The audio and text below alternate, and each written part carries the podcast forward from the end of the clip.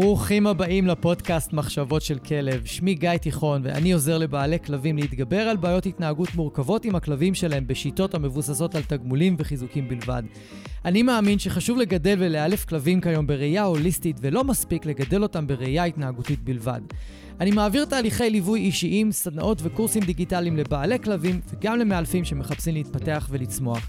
בכל יום שישי יעלה פרק חדש בנושא מרתק, דרכו אלמד אתכם להבין כלבים ברמה עמוקה יותר, מה שיסייע לכם לשפר את הקשר איתם ולחיות בצורה הכי טובה ביחד. אם אתם נהנים מהתוכן, אשמח שתשתפו אנשים אחרים שמגדלים כלבים וגם הם יוכלו ליהנות מהפודקאסט. תודה שאתם מקדישים לי מזמנכם, המשך פתיח קצר ומתחילים.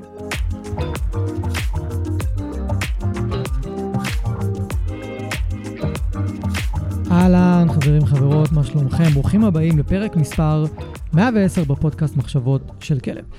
היום יש לנו פרק קצר, ואני רוצה ללמד אתכם בפרק הזה על מיומנות ההתנתקות מטריגרים.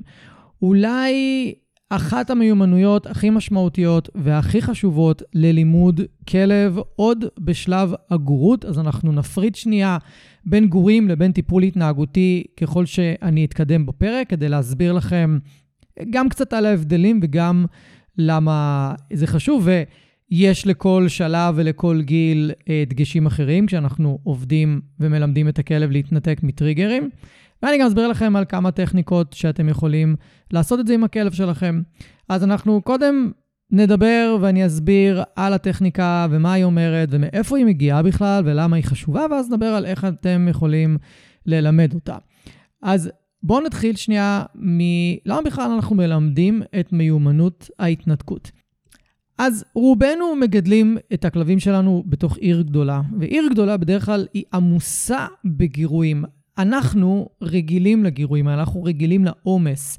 מי שבא, או מי שגר במושב או באזור יותר כפרי, פחות מיושב, פחות uh, עמוס, ונכנס לעיר מאוד גדולה, בדרך כלל חווה איזושהי הצפה רגשית, יותר מדי uh, גירויים, ולא נעים, מרגישים לא טוב בגוף, הרבה פעמים זה יכול לעשות כאבי ראש ומין עצבנות כזאת, והרבה אנשים שכבר יצאו מהמרכז וחיים הרבה שנים מחוץ למרכז, לא אוהבים לבוא למרכז, מבחינתם זה סיוט. אז דמיינו שכלב שלא אמור בכלל בכלל לחיות בסביבה עירונית עמוסה, חי באופן קבוע בסביבה כזאת, ואנחנו פשוט מצפים ממנו להסתדר בה ולהתנהג בצורה רגועה ונינוחה ולהסתדר עם כל העולם, כל הפנטזיות האלה שיש לנו מכלבים. ואם אנחנו רוצים שהכלב שלנו באמת יוכל להתנהג בצורה רגועה ושיהיה לו סיכוי להיות רגוע, אחד הדברים הראשונים שצריך ללמד אותו זו מיומנות ההתנתקות מטריגרים. בין אם מדובר על טריגרים חלשים, בינוניים או חזקים. ואני עוד מעט אסביר את ההבדל ביניהם. אז קודם כל בואו נבין על מה יושבת המיומנות ההתנתקות ואיך היא נראית בכלל. אז כשאני מדבר על מיומנות התנתקות, אני מתכוון להתנהגות ספציפית מאוד. זה התנהגות שהכלב מסתכל על איזשהו טריגר, ואז יכול להיות שהוא נדרך בגלל הטריגר הזה, או אולי מושך אליו, או מנסה לברוח ממנו, או במקרה הגרוע, מנסה לתקוף אותו על ידי נביחות, אה, ניסיונות נשיכה באוויר וכאלה. ההתנתקות היא זה שהכלב מסתכל על הטריגר ומסיט את המבט מהטריגר לכיוון אחר לגמרי. הוא לא חייב להסתכל עליכם, זו טעות שרוב האנשים עושים. הם מצפים מהכלב להסתכל עליהם מול טריגר, שזו בעצם ההתנהגות היותר קשה ללימוד. אנחנו פשוט רוצים שהכלב יסתכל על טריגר ויסיט את המבט לכל כיוון אחר. לא מעניין אותנו לאן הוא מסתכל, ולא מעניין אותנו אם הוא יסתכל בדיוק על בן אדם אחר או טריגר אחר. זה לא מעניין אותנו. במיומנות ההתנתקות אנחנו רוצים לתגמל כלב, במיוחד בהתחלה, אם זה גור שרק לומד, או כלב בוגר עם בעיית ריאקטיביות או תוקפנות, ושהוא רק מתחיל ללמוד, אנחנו רוצים לתגמל על כל התנתקות מטריגרים. וכשאני אומר טריגרים, הם יכולים להיות חלשים, כאלה שהכלב מתעכב עליהם מספר שניות ובקושי מגיב, אבל רואים שהוא מוטרד מהטריגר, רואים שהוא מסתכל עליו, הוא בוחן אותו, הוא נועץ בו מבט אולי של כמה דקות, או סליחה, של כמה שניות, ורק אז מתקדם הלאה. ואולי אפילו נותן סימני רגיעה והרגעה, כמו ליקוק שפתיים ומצמוצים והורדת אוזניים, בזמן שהוא מסתכל על הטריגר. אז זה אומר שהוא לחוץ ממנו, אבל לא במידה כזאת שהוא מרגיש צורך להגיב, בלברוח או להתפרץ. טריגרים בינוניים יהיו כאלה שכבר יגרמו לכלב להיתקע ליותר זמן, אולי קצת לנבוח מרחוק, אולי להיות קצת ווקאלי באיזושהי צורה, אולי להתחיל למשוך לכיוון הטריגר, אולי למשוך הרחק מהטריגר, או אולי להיצמד אליכם. אתם רואים איזושהי תגובה התנהגותית יותר בולטת. אתם רואים שלכלב לא נוח. יכול להיות שאפילו יסתובב מסביבכם. אה, תתחיל אכילה רגשית של דברים מהרצפה או מדשא וכאלה. כן, כן, אכילה רגשית קיימת גם אצל כלבים, אני אעשה על זה פרק בפני עצמו, כדי להסביר וללמד אתכם. אה, אז אתם תראו איזושהי התנהגות הרבה יותר בולטת, ויכול להיות שהכלב ייתן יותר סימני רגיעה וכבר יעבור למצב של סימני סטרס, ולא רק סימני הרגעה. טריגרים חזקים הם כאלה שהכלב רואה אותם ומיד מתפרץ. הוא לא, אה, קש... הוא לא יצליח להתנתק לבד, הוא לא יצליח להתגבר על זה, הוא לא יצליח אה, להישאר רגוע, אתם לא תצליחו לקחת אותו משם, תצטרכו למשוך אותו בדרך כלל, הוא לא יתנתק תמורת אוכל. בטריגרים בינוניים וחלשים אתם עוד יכולים לעבוד עם הכלב עם אוכל, או אולי משחק אם יש לו drive גבוה. הכלב עדיין יהיה תפקודי ומשתף פעולה. אנחנו רוצים להתחיל ללמד את מיומנות ההתנתקות מטריגרים חלשים כמובן. הטעות הכי גדולה שרוב האנשים עושים, וגם רוב המאלפים עושים, זה להתחיל מלעבוד מול הטריגרים החזקים. זה כמו שאתם תלכו למכון כושר, אחרי שלא התאמנתם מעולם או הרבה שנים, וישר תתחילו להרים משקולות של 20 קילו. לא תצליחו, אין שום סיכוי בעולם שתצליחו. ואם כן, אולי תצליחו חזרה אחת, שתיים, שלוש, וגם בזה אני אה, בספק.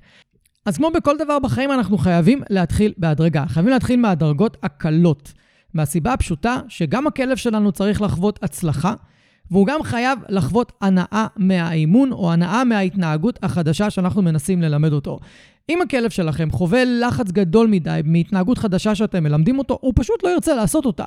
הוא לא ירצה להשתתף בחוויה, בתהליך אלימות, כי החוויה שלו היא לחוצה מדי. ואם אתם לא תדאגו לחוויה יותר נעימה, אני לא אומר כיפית, כי עדיין הכלב צריך להתמודד עם משהו מפחיד, אז לפחות שהחוויה תהיה נעימה. סבירה, כזו שהכלב יכול להתמודד איתה ושיהיה לו פחות או יותר בטוח, אוקיי? שתהיה לו איזושהי רמת ביטחון, וזה הדבר הכי חשוב עבור כלב. אם הוא מרגיש בטוח בסיטואציה, הוא יסכים להשתתף בה. אם הוא לא מרגיש בטוח, הוא ינסה להרחיק את הטריגר ממנו, או שהוא ינסה להתרחק מהטריגר, תלוי באופי ובטמפרמנט ובהיסטוריה ובניסיון הקודם של הכלב מול אותו טריגר. אז כדי להתחיל ללמד, אתם פשוט מחכים להזדמנות שהכלב מסיט את המבט מאיזשהו טריגר חלש שעבר לידו, ואתם מתגמלים. שוב, לא חייב להסתכל עליכם, יכול להסתכל לכל כיוון. עכשיו, למה ההסטת מבט היא גם מאוד מאוד משמעותית ברמה הפיזיולוגית של הכלב? כי הסטת מבט זה סימן הרגעה. וכשכלב משתמש בסימני הרגעה, הוא גם מרגיע את הסביבה וגם מרגיע את עצמו, שזה מצוין מבחינתנו. ואם זו פעם ראשונה שאתם שומעים את המונחים סימני הרגעה ומה הם בעצם, אז אני מזמין אתכם ואני מזכיר לכם שכל מי שמקשיב לפודקאסט ושולח לי צילום מסך שהוא דירג את הפודקאסט, או בספוטיפיי או באפל, מקבל את הקורס להבין את הכלב שלי ב-50% הנחה. הקורס נמכר ב-197 שקלים, ואתם תקבלו אותו ב-98.5 שקלים, ובקורס עצמו אתם לומדים על שפת גוף כלבית ברמה מאוד מעמיקה, דרך תמונות וסרטונים והסברים מעמיקים. אתם תצאו מהקורס הזה עם רמת ידע מאוד מאוד מאוד גבוהה, שתעזור לכם להבין את הכלב שלכם בצורה הרבה יותר טובה. ואתם תדעו להבדיל בין טריגרים חלשים לטריגרים בינוניים לטריגרים חזקים, ואתם תדעו מתי לעבוד עם הכלב על מיומנות ההתנתקות. כי אם עכשיו אתם רק התחלתם להתאמן ואתם עומדים מול טריגר בינוני או חזק, רוב הסיכויים שהוא לא יתנתק, הוא לא יצליח להסיט מבט ולא יהיה לכם על מה לתגמל אותו. ואז שם אתם צריכים להשתמש בטכניקות אחרות, שזה בדרך כלל טכניקות חירום, טכניקות רחוב, שנועדו למנוע את ההתפרצות של הכלב ונועדו לטפל בסיטואציה באותו רגע. אני לא אכנס לטכניקות כאן, כי זה לא הנושא של הפרק, אבל ברגע שאתם יודעים שפת גוף כלבית ברמה מעמיקה, ואתם גם לומדים את השפת גוף האישית והאינדיבידואלית של הכלב שלכם, ואני עוזר לכם דרך הקורס להבין את הניואנסים הקטנים של הכלב שלכם, ככה יהיה לכם הרבה יותר קל לאמן אותו. ואם אתם רוצים לעשות את הצעדים הראשונים לטפל בכלב הריאקטיבי שלכם, פשוט תרדו לתיבת הטקסט, יש שם מדריך חינמי שנקרא מפרוע לרגוע. חמשת הצעדים הראשונים לטיפול בכלב ריאקטיבי, תורידו את המדריך, תתחילו ליישם, ואם אתם רוצים, אנחנו פה נשמח לעזור לכם. יופי, אז דיברנו על ההבדלים בין עוצמת הטריגרים. בואו נדבר עכשיו על ההבדל בין מיומנות ההתנתקות אצל גורים לבין אצל בוגרים.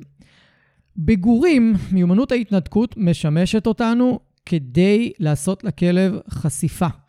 אנחנו מלמדים גור בשלב מאוד מוקדם להתעלם ממה שקורה מסביבו. אחת הסיבות שכלבים ריאקטיביים הופכים להיות כאלה כשהם בוגרים, זה כי כשהם היו גורים וכבר הראו דריכות יתר מול טריגרים מסוימים, לא עבדו איתם על התנתקות מהם, לא עבדו איתם על קישור חוויה נעימה לאותו טריגר, ולא עבדו איתם בדה-סנסטיזציה, שזה אומר הרגלה הדרגתית לטריגר, יהיה לכם פרק גם על זה. עכשיו, זה לא אומר שאם אני אעבוד עם הגור שלי על כל הדברים האלה, הוא לא יהפוך להיות ריאקטיבי בעתיד, זה לא בולט פרוף, מה שנקרא, אבל זה משפר את הסיכויים משמעותית שהוא יהיה יותר רגוע, ויגיב בצורה יותר שקולה אל מול טריגרים. אז כשאני עובד עם גור, אני לוקח אותו למקומות שבהם הטריגרים נמצאים יחסית רחוק, שאגב, זה גם מה שאני עושה עם כלב בוגר. ואני מכניס את הגור למצב או של רוגע, או של fun, או של משחק, או של אימון כיפי. אני מכניס אותו למצב רגשי שנעים לו. ואז כשהוא רואה את הטריגר, או שומע אותו, או מריח אותו מרחוק, הוא יכול לקשר את התחושת רוגע אל הטריגר. ואם אני מתגמל אותו גם על הסטות מבט מהטריגר לכל מיני כיוונים, ובעיקר בעיקר אפילו הסטת מבט חזרה אליי, אני ממש מעצב את ההתנהגות של הגור בשלב מאוד מוקדם למצוא אותי, לחפש אותי, כשיש טריגר שמפחיד אותו בסביבה. אם אני לא עושה את זה, אני פשוט מאפשר, או יותר נכון, נותן לאופי הטבעי של הגור להכתיב את ההתנהגות שנובעת מתוך האופי הטבעי הזה. אם הגור הוא לחוץ וחרד, וזה בא לידי ביטוי בתנועתיות מוגברת. אז כל פעם שהוא יפגוש את הטריגר מרחוק או מקרוב, הוא יתחיל לזוז מאוד מהר, יזוז מסביבי, ימשוך את הרצועה, ובגלל שאנחנו כמעט אף פעם לא הולכים בקצב של הכלב, והרבה מכם, אפילו בסיטואציות כאלה, מכריחים את הכלב ללכת לידם, והם לא מבינים שהוא התחיל למשוך, כי יש עכשיו טריגר שמפחיד אותו, והוא רוצה לצאת מהסיטואציה כמה שיותר מהר, אז אם אתם מושכים אותו חזרה אליכם בסיטואציה הזאת, מתחיל להתפתח תסכול אצל הגור, ונוצר קישור עוד יותר לא נעים לטריגר עצמו, כי מושכים אותו ומכריחים אותו ללכת בקצב מסוים, כשהוא רוצה ללכת יותר מהר. יש כאן התנגדות של שני הצדדים אחד לשני, זה לא טוב. זה לא מוביל למקום יותר נעים עבור הגור. אז אם אני חוזר רגע קצת אחורה, אמרנו שאני רוצה לקחת את הגור שלי למקום שבו אני יכול לעשות איתו כיף, והוא יכול לחוות חוויות יותר נעימות, ואני רוצה שהטריגר שהוא מפחד ממנו יהיה ברקע, יהיה רחוק, כדי שהוא יוכל ממש להתרגל אליו, שמערכת העצבים שלו תראה את הריח, תשמע את הטריגר, אבל תחווה משהו כיפי במקביל. יש משהו שהוא תמיד מתפספס והוא לא מספיק במודעות לגבי התנהגות. התנהגות היא לא רק מה שאתם מלמדים, התנהגות היא ביטוי גנטי. התנהגות יכולה לנבוע מאיזושהי צריבה במערכת העצבים, והכל קשור לאיך שהמוח מתעצב. כשאתם משנים התנהגות של כלב או מעצבים אותה, אתם אשכרה משנים את החיווט הנוירולוגי שלו במוח. ואת הביטוי הגנטי שלו באופן, באופן יותר ספציפי. כאילו, זה כל כך הרבה יותר עמוק ממה שאנחנו בדרך כלל נוטים לייחס לשינוי התנהגותי. אני מבטיח בקרוב למצוא נוירולוג שיבוא להסביר לנו את זה בצורה יותר מקצועית ויותר ברורה, אבל אני כן רוצה לזרוק לכם פה כבר איזה משהו, שעיצוב התנהגותי הוא לא רק בוא ניתן לכלב חטיף והנה ההתנהגות שלו תשתנה. הנה אני אתן לכלב עונש וזהו, הוא לא יעשה יותר את ההתנהגות שאני לא רוצה. זה לא עובד ככה. אם זה היה עובד ככה, אני הייתי מחוסר עבודה. זה אומר שהיה מאוד מאוד קל לאלף אה, כלבים ולעצב התנהגות. בפועל, רחוק מזה שנות אור. ואם אני אחזור לגורים רגע, אז עוד אופציה לחשוף גור זה קודם כל ללמד אותו בבית רגיעה על משטח. להביא אותו למצב שהוא יחסית נינוח ורגוע מול טריגרים סביבתיים, עירוניים, יומיומיים, כאלה שהוא פוגש בדרך כלל על בסיס קבוע, כמו אוטובוסים, משאיות, אופניים, אופנועים, קורקינטים, אנשים עם שקיות, עוד כלבים, חתולים, כאלה, זה לא אמור להצריך מכם איזשהו תהליך מאוד מאוד מאוד ארוך. אם התחלתם את התהליך של חשיפה בזמן, ויש פרק על, על תהליך החשיפה בגורים, פרק שלם שעשיתי רק על זה, אז סביר להניח שהמוח של הגור יקלוט את כל הדברים הסביבתיים האלה בצורה הרבה יותר טובה, כמו ספוג ממש, ולא ידחה אותם. ואם אתם רוצים רגע לדעת את הגילאים, אז מדובר היום שעד גיל שלושה וחצי, גג ארבעה חודשים, זו התקופה שהכי, הכי, הכי נכון וחשוב לחשוף גורים, כמובן שגם אחר כך, אבל זה הגיל הקריטי, מה שנקרא תקופת חריטת פחד, תקופת סוציאליזציה ראשונה, יש לה... כל מיני אה, שמות.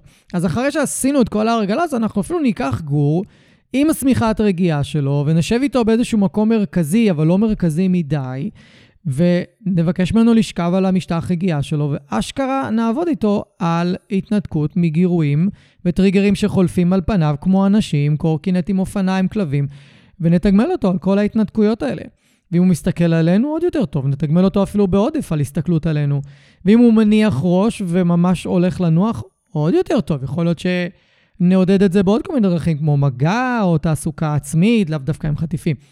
אז ככה זה נראה כשמלמדים גור מיומנות אה, ההתנתקות בצורה מאוד פשטנית, כן, אפשר להיכנס לעומק עוד ועוד ועוד בטכניקה הזאת. ואם אני עכשיו אקפוץ שנייה לטיפול בבעיות התנהגות, בעיקר כלבים ריאקטיביים ותוקפניים שהם יותר תגובתיים לטריגרים שמפחידים אותם, אז שמה, בגלל שכבר יש היסטוריה, יש כבר ניסיון קודם והמון הצלחות של הכלב בלנבוח על טריגר, והטריגר מתרחק. אני מזכיר שהכלב לא מבין שהוא לא זה שהרחיק את הטריגר. מבחינתו, בא משהו מפחיד, נבחתי, זה נעלם, הנביחה הבריחה את הדבר הזה. אז זה מצוין מבחינתו, והוא ימשיך לעשות את זה. ואנחנו רוצים ללמד אותו בדיוק את הדבר ההפוך. אנחנו עכשיו באים ללמד אותו, רואה את הטריגר? אם תתעלם ממנו, תקבל משהו מאוד שווה, משהו שהוא מאוד רוצה לקבל, וככה אנחנו מתחילים לאט-לאט לשנות את הפרספקטיבה של הכלב לעומת הטריגר. במקום להתפרץ עליו, תנסה להימנע ממנו כרגע. אנחנו, מה שנקרא, מחזירים את האופציית ה flight, אופציית הבריחה. כאופציה התנהגותית שאפשר לבחור בה, ולא רק ב fight, ולא רק בהתפרצויות. אז איך אני אתחיל ללמד כלב ריאקטיבי, תוקפן, בטיולים, להתנתק מטריגרים? אני אתחיל לעבוד איתו בטכניקת לכידה. מה זה אומר? שאני פשוט מחכה להזדמנויות שהכלב שלי מסתכל על טריגרים חלשים, וכשהוא מסיט מהם את המבט, אני אומר לו יס או כך, ונותן לו חטיפים. אני לא אתן חטיף אחד בהתחלה, אני רוצה לתת הרבה על ההתחלה. אני רוצה שהכלב ילמד כבר מהרגע הראשון שההתנהגות הזאת של התעלמות מטריגרים היא מאוד משתלמת ואני מאוד אוהב אותה. אני גם אפילו קצת אתלהב שהוא עושה את זה. וככל שאנחנו נעשה יותר טיולים, והכלב יקבל יותר תגמולים על התנתקויות מטריגרים חלשים, הוא יתחיל גם להתעלם מטריגרים בינוניים, כאלה שהוא לא הצליח להתעלם מהם בכלל בעבר, הוא יתחיל לאט לאט כן להצליח להתעלם מהם. עכשיו, במקביל, וזה הקטע המאוד חשוב, זה הקטע שרובכם לא עושים אותו. מה לעשות? רק אם המאלף אומר לכם, אתם עושים אותו. לקחת את הכלב לפארק, איזשהו פארק גדול, שמסתובבים בו הטריגרים של הכלב. בואו נניח, וזה כלב שמתפרץ על כלבים. אני אקח את הכלב שלי לפארק גדול, נגיד פארק הירקון, פארק אריאל שרון, פארק רמת גן, אה, פארק דרום, זה מה שאני מכיר בתל אביב, תסלחו לי מה לעשות. נולדתי וגדלתי רוב חיי באזור תל אביב רמת גן, זה מה יש. אז אני אקח אותו למקומות האלה, ואני אחכה שהוא יסתכל על כלב מאוד מרחוק. יכול להיות אפילו ברמה של 50 מטר. וברגע שהכלב שלי מתנתק מהכלב, אני אומר לו יס yes או כך, וזורק לו חופן של חטיפים, עדיפות על הדשא, כדי שהכלב יקבור את האף שלו בדשא, ירחרח על הדרך ויחפש את כל החטיפים, והריחוח עצמו גם ירגיע אותו.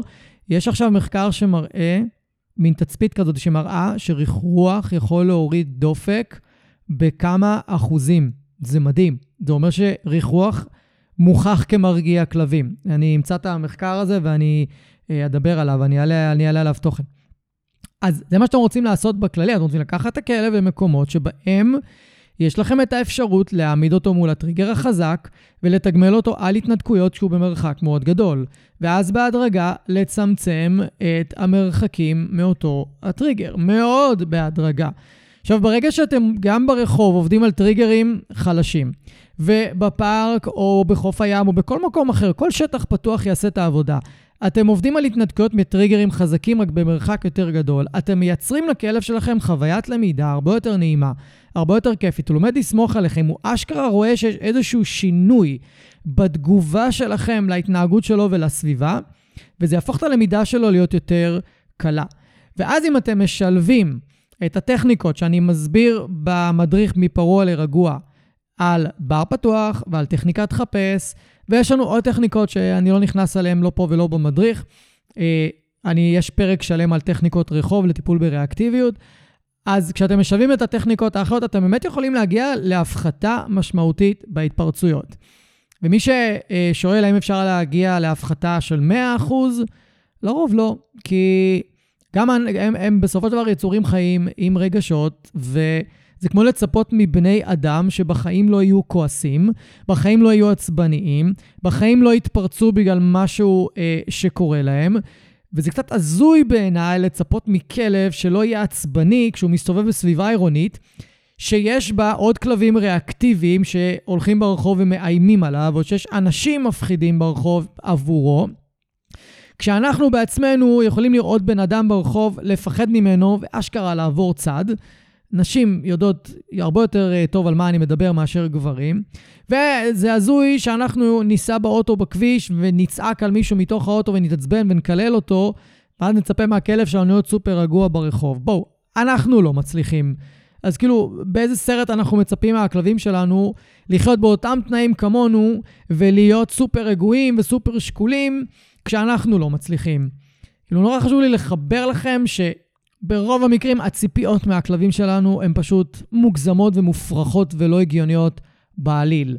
אה, לצפות מהכלב שלי שיתפרץ פחות, ושיהיה יותר שקול, ושיהיה לי יותר קל להוציא אותו אם הוא מתפרץ, זה כן, זה ציפייה ריאלית, וזה גם משהו שאני כל הזמן מכוון אליו בכל טיפול התנהגותי, אבל שהכלב לא יתפרץ בכלל, לא, בעיניי זו ציפייה שהיא לא ריאלית, אבל אני עדיין מכוון לשם בתוך התהליך ההתנהגותי.